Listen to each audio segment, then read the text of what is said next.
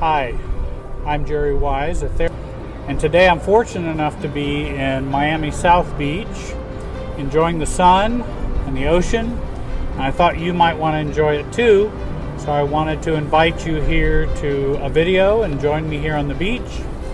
And this video is entitled Adult Children of Alcoholics The Struggle for Intimacy.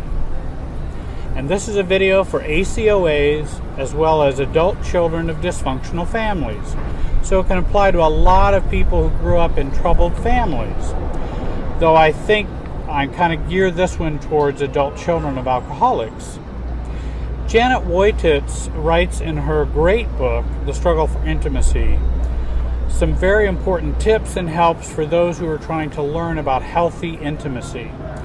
I'm going to borrow three of her uh, uh, topics, three of her uh, points that she makes in her book, and I'm going to offer you three of my own today.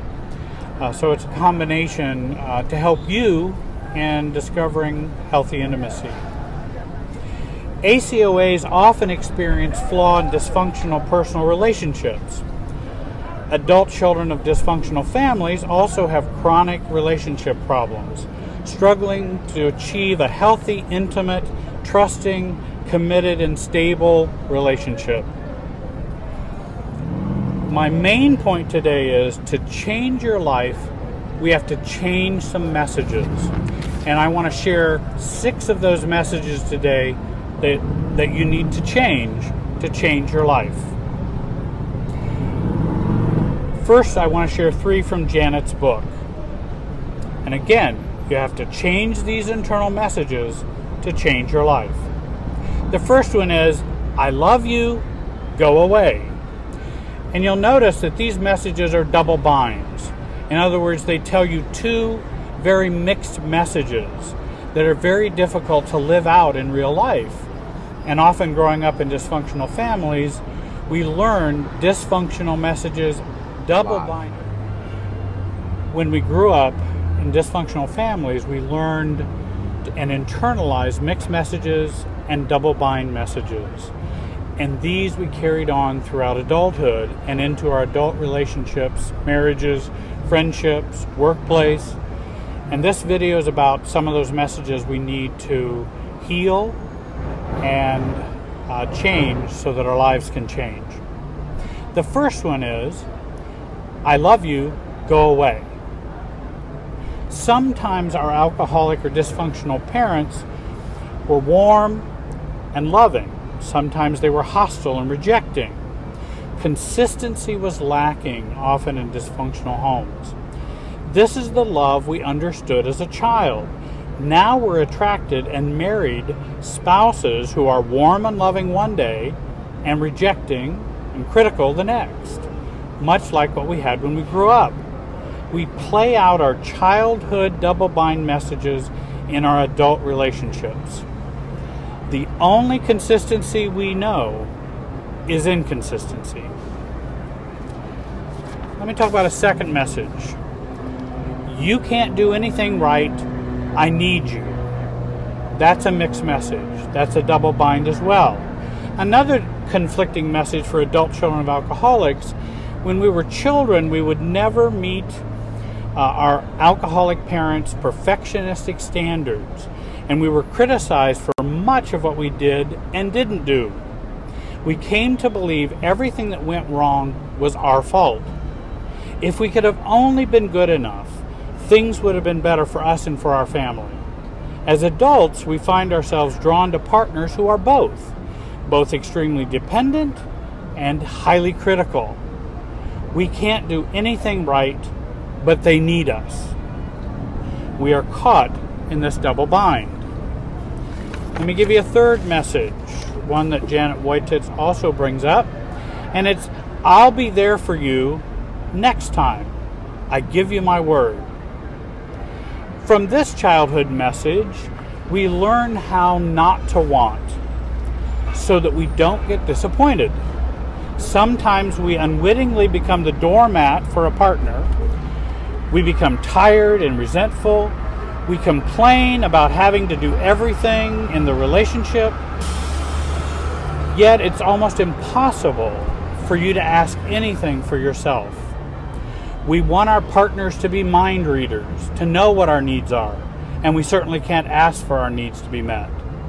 We learned that as children, we now live out that pattern in adulthood. We fear asking for something and not getting it. We fear asking for something and getting it. The first reinforces that we're unworthy. Because if we ask for something and don't get it, well, that's just what we're worth. Secondly, we're unfamiliar and we feel very anxious and don't know how to react if we actually ask for something and do get it. So we're very conflicted and troubled about getting our needs met. So we just abdicate our responsibility for our own happiness. We just believe it's not going to happen and I can't work it out. Now I have three I'd like to share with you that are my own. Number four, I want to love myself and be myself. No one will ever love or accept the real me. So we have a conflict and a double bind between being ourselves and finding or being loved. We just don't believe it can happen because we're caught in that mixed message. When we grow up in alcoholic homes, it always meant little to no acceptance. In a dysfunctional family, when people are in pain and people are struggling, have codependency, counterdependency, low self esteem, acceptance is not in abundance. And that creates a lack of acceptance for ourselves as we grow up. And we, be, and we believe that being ourselves or being the real us brought criticism, punishment, and even put downs. So we learn to be a fake us and we learn to take on a role and play a role in our families. This carries right on over to our adult personal relationships and our marriages. We internalize the belief that the real us could never be accepted or worthy of love. We found partners who were willing to accommodate us and that belief.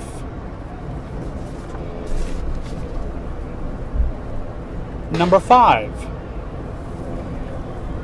I need to be myself or achieve more self differentiation, but I can't live without being enmeshed and needy. Self differentiation wars against emotional enmeshment, and enmeshment wars against self differentiation.